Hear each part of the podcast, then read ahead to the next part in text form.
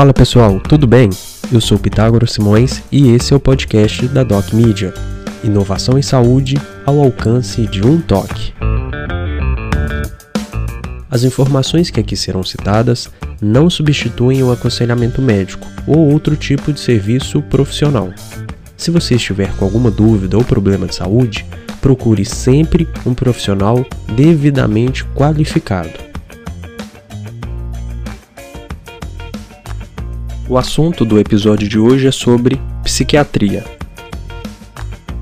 Eletroconvulsoterapia pode melhorar diversos sintomas na bipolaridade.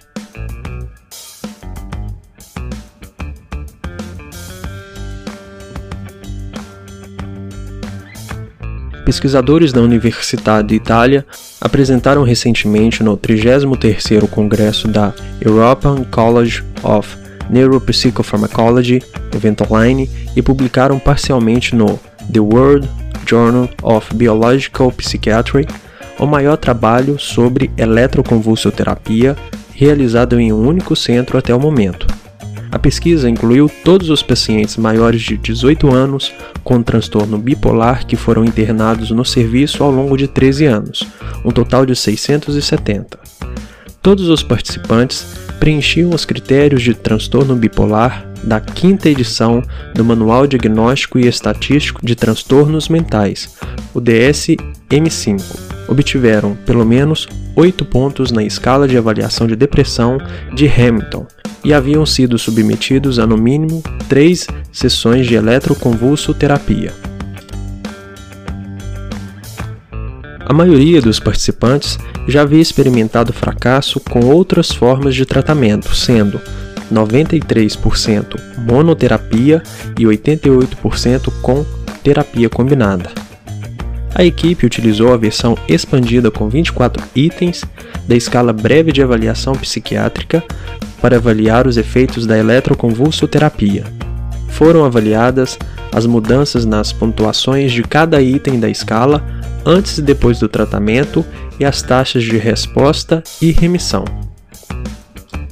No início do estudo, todos os sintomas, exceto a megalomania, foram avaliados como grave.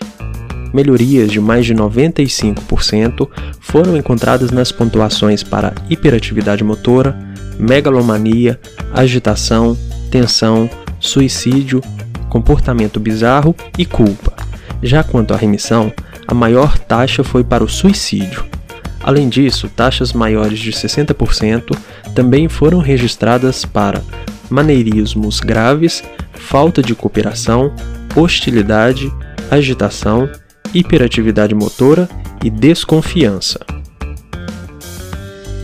Outros sintomas tiveram efeitos menores, mas em conjunto, os dados mostram que a eletroconvulsoterapia é um tratamento robustamente eficaz em diversos importantes aspectos da bipolaridade grave.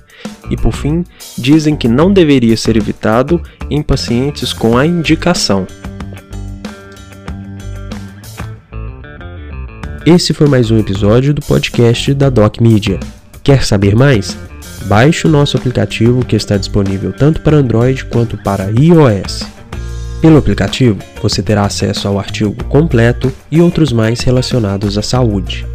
Você também pode nos acompanhar pelo Instagram, docmedia.co. Se você gostou, não deixe de compartilhar com seus amigos. Até mais!